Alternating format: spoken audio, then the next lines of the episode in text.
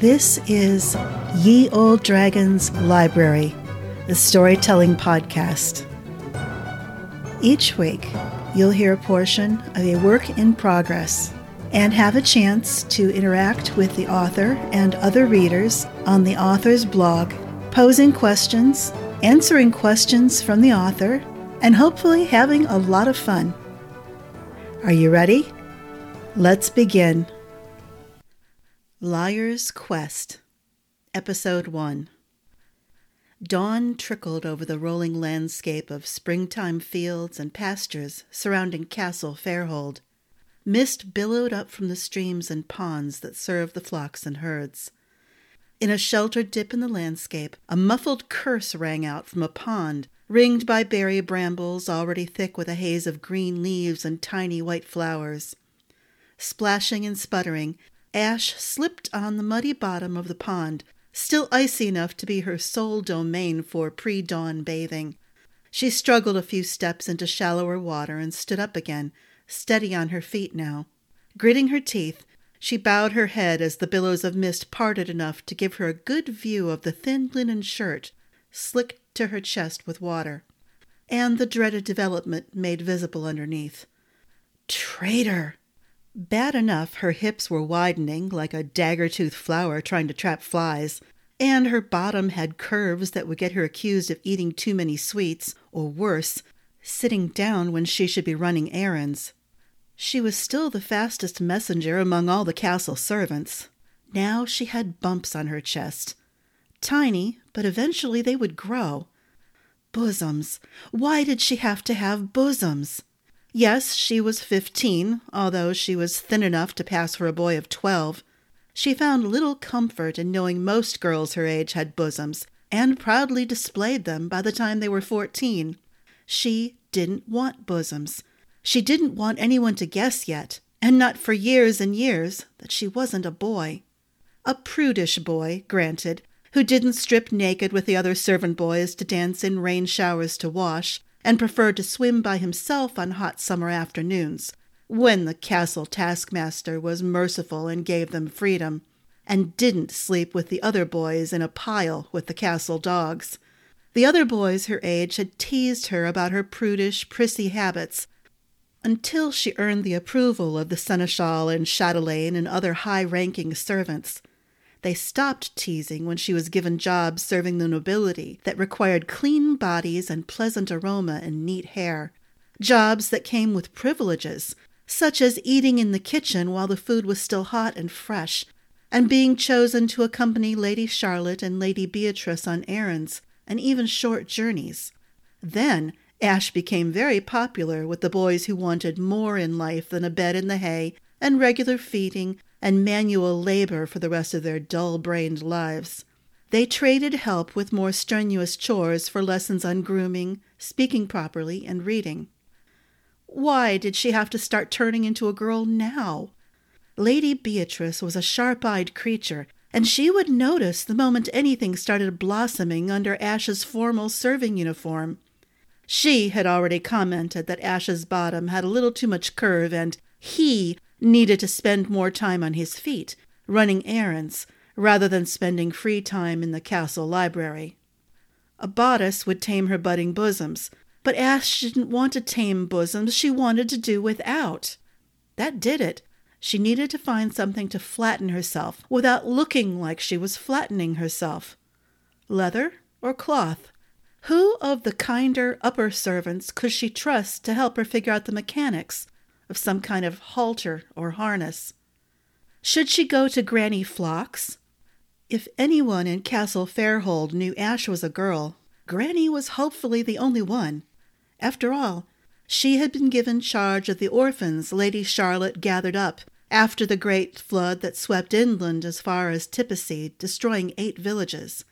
Granny had tended the twelve children, ranging from toddlers to five years old, who had clung together and refused to be separated. Ash was the only girl, as far as she knew. Then again, if she had managed to hide under boy clothes all these years, who was to say that some of the other orphans weren't also girls disguised as boys?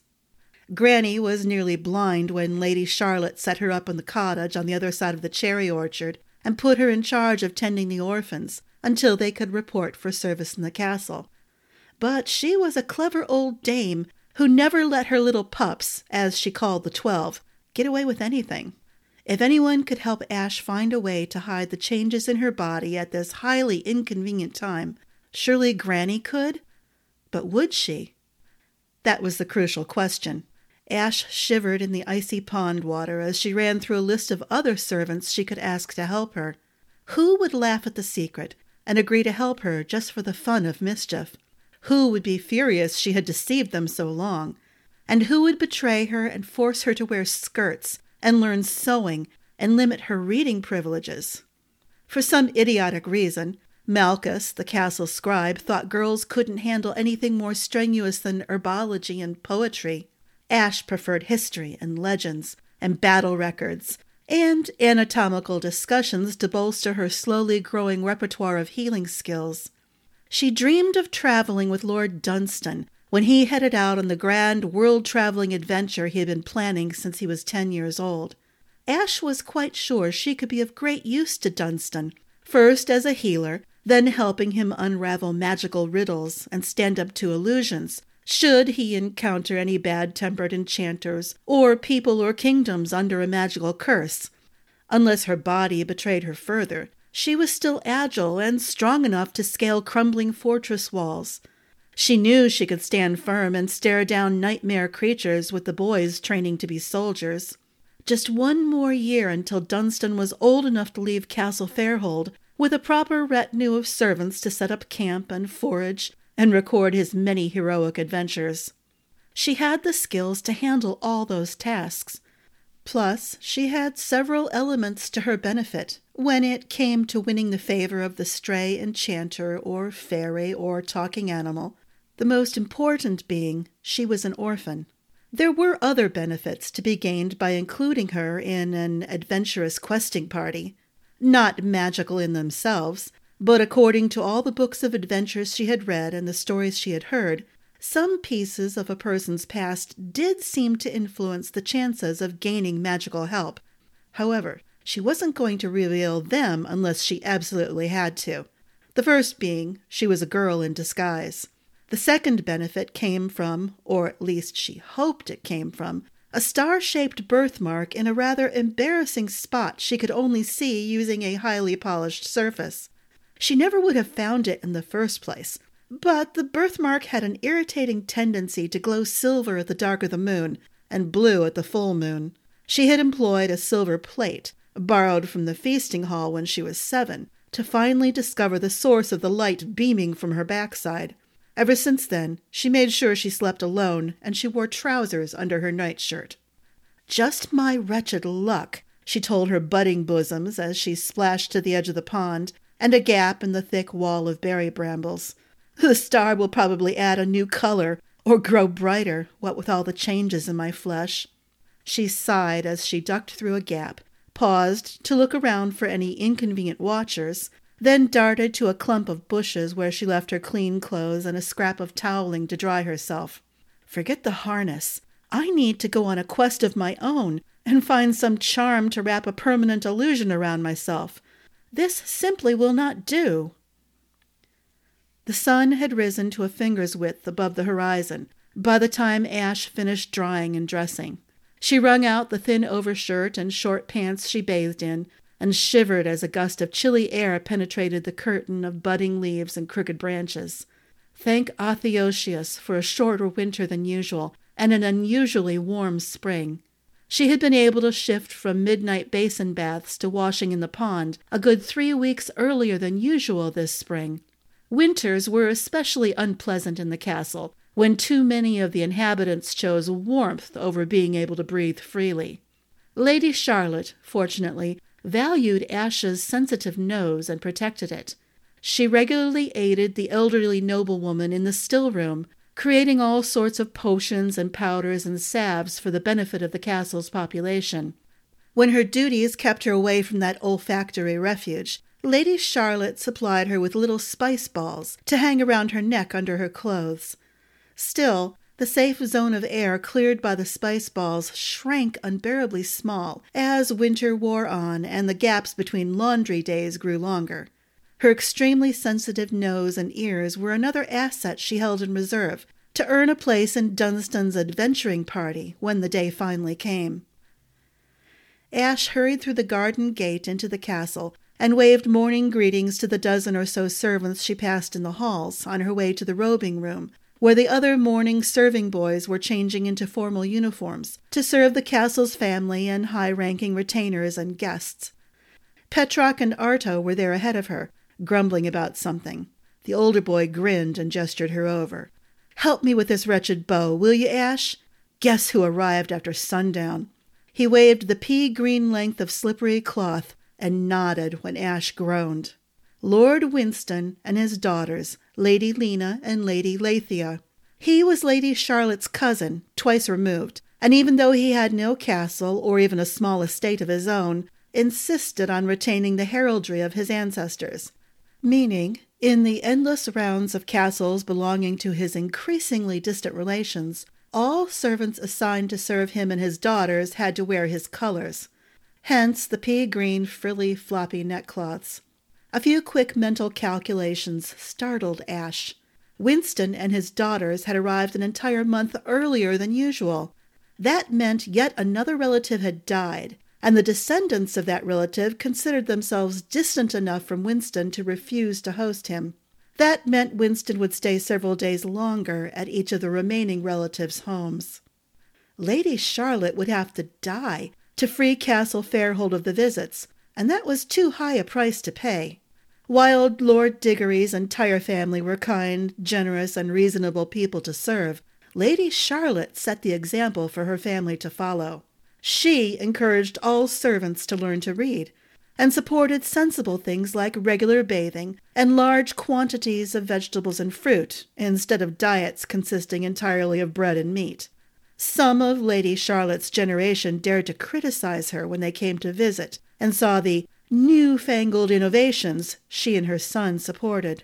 Such mockery always died away when the semi-regular waves of diseases swept through the kingdom of Alfordia, and Castle Fairhold escaped the worst of the ravages. The inhabitants always had enough resources and healthy residents to send aid throughout the kingdom. For now, though, Lord Winston's disdain for his cousin's unhealthy passion for foreign philosophies, as he called them, wasn't strong enough to keep him from visiting every year. Ash wondered how far the alarm had spread throughout the castle, and which servants were already begging Hazel, the local hedge witch, to make them ill so they could avoid encountering Winston and his younger daughter. He always insisted on having several Fairhold servants assigned to their sole service. Even more dire, he had an incredible memory for the servants who gained his attention and approval, and requested they be assigned to him each time.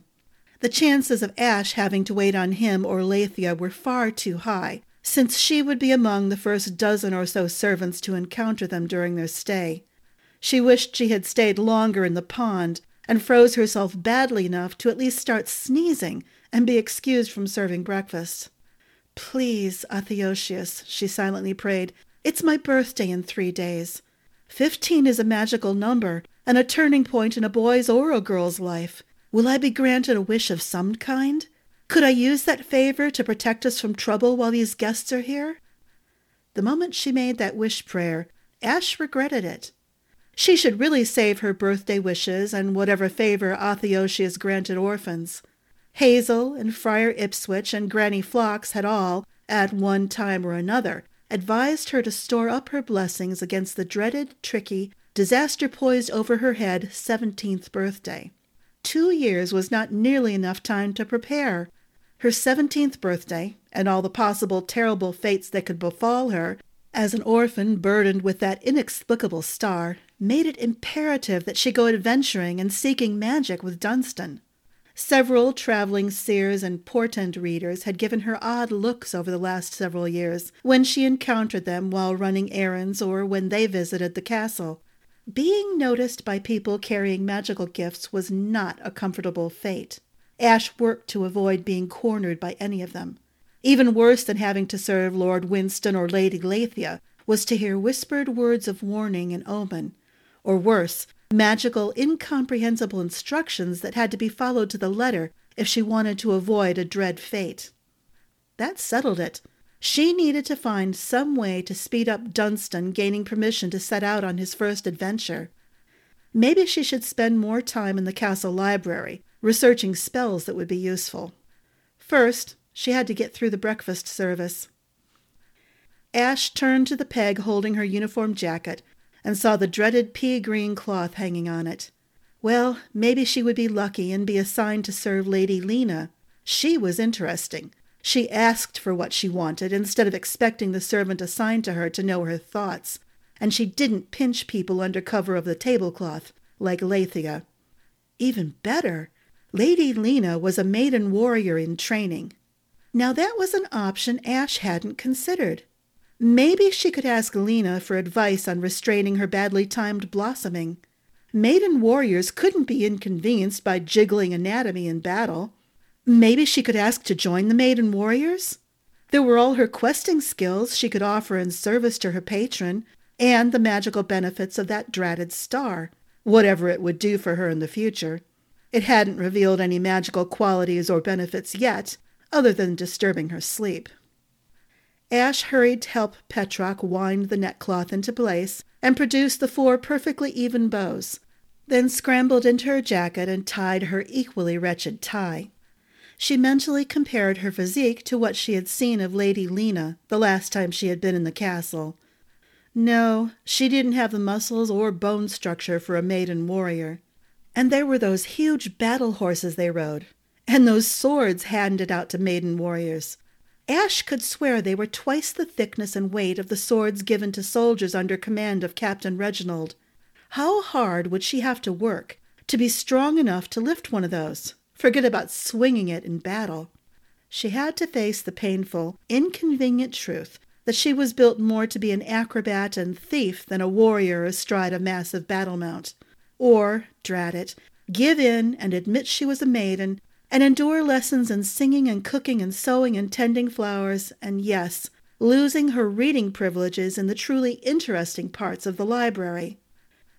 Her depressing day and resulting tension increased when the line of servants stepped into the dining room with full platters and pitchers, and Ash got her first glimpse of the seating arrangements and the people filling those seats.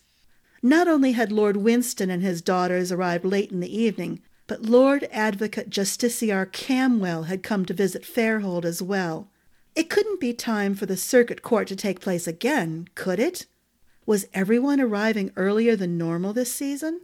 How had he managed to enter without waking the entire castle, demanding a welcome worthy of his status? Ash groaned when, after they had deposited their burdens on the serving tables, the larger boys pushed her forward ahead of them. She didn't blame them. Too much. Camwell claimed that book learning and staying informed on events locally and around the kingdom and the world was beneficial to all levels of society. However, Lord Diggory had remarked after one of the justiciar's visits that servants who were too intelligent and observant ended up confiscated into Camwell's service.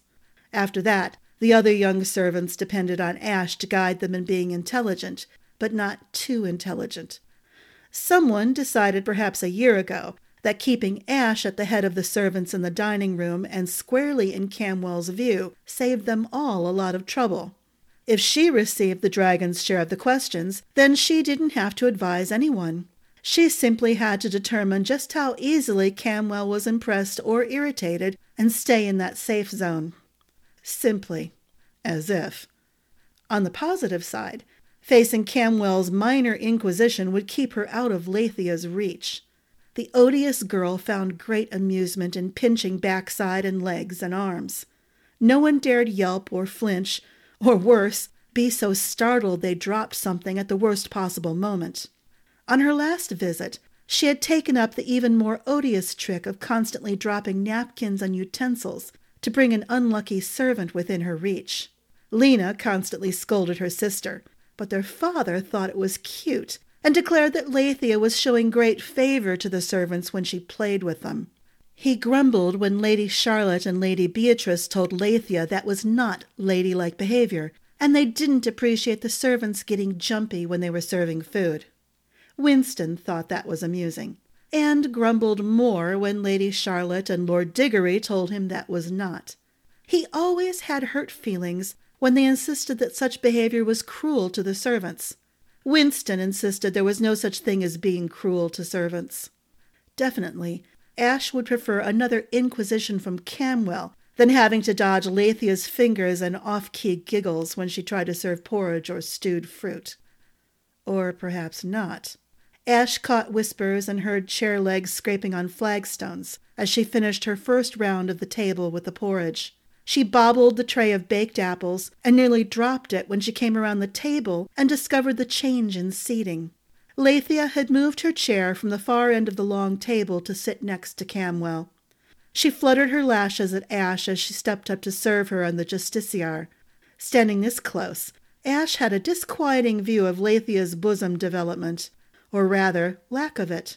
She muffled a chuckle into a snort when she caught a glimpse of what had to be rolls of handkerchiefs and hosen, propping up and filling Leithia's bodice. Life was so unfair. Why did the girls who didn't want bosoms get them, and the girls who did want them were forced to employ badly done masquerades?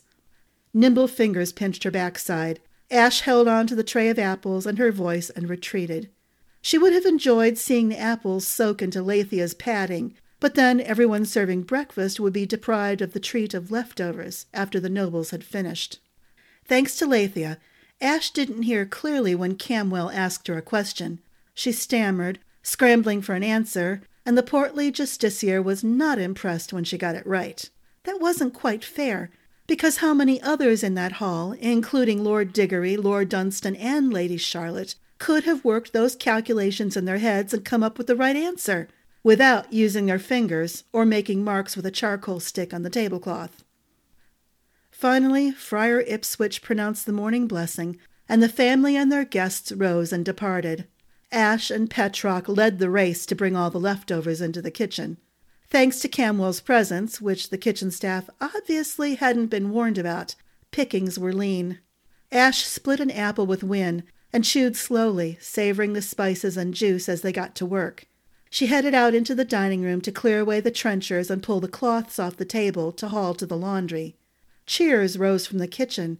She hurtled down the hall back to the kitchen to discover that Myrtle, the head woman, had flirted outrageously with Seneschal Gilbert to get him to open the larder and dole out a smoked sausage for everyone.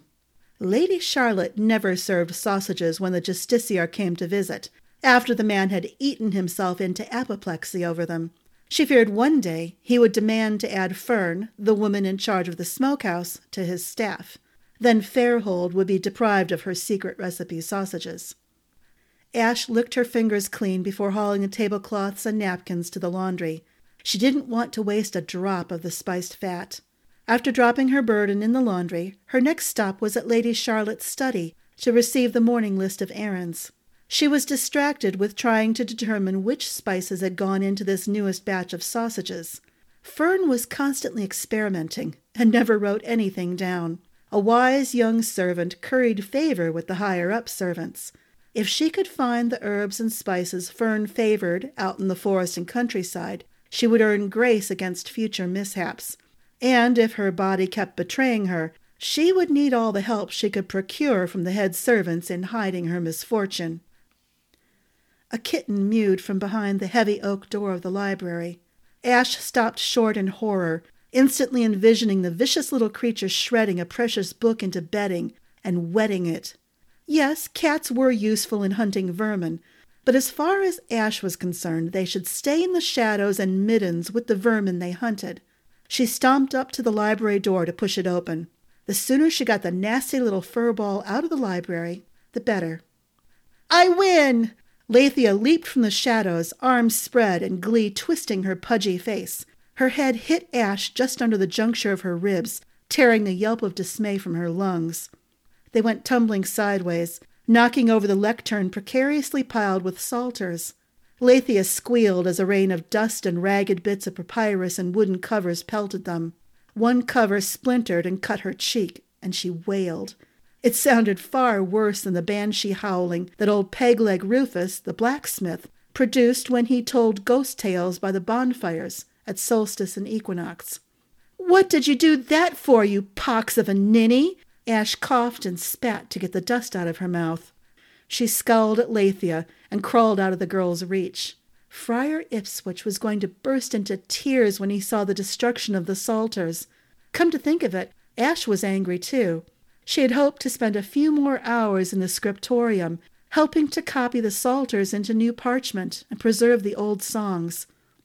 Ipswich had even suggested that if Ash's handwriting were clear and steady enough, he might arrange for her to learn some basic illumination skills to decorate the manuscripts.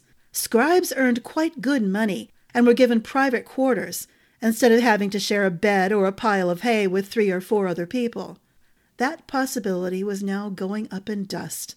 With it went another avenue of escape from a life of drudgery and hard labor and the inevitable humiliation of unmasking, which seemed to draw closer every time Ash checked her body's changes.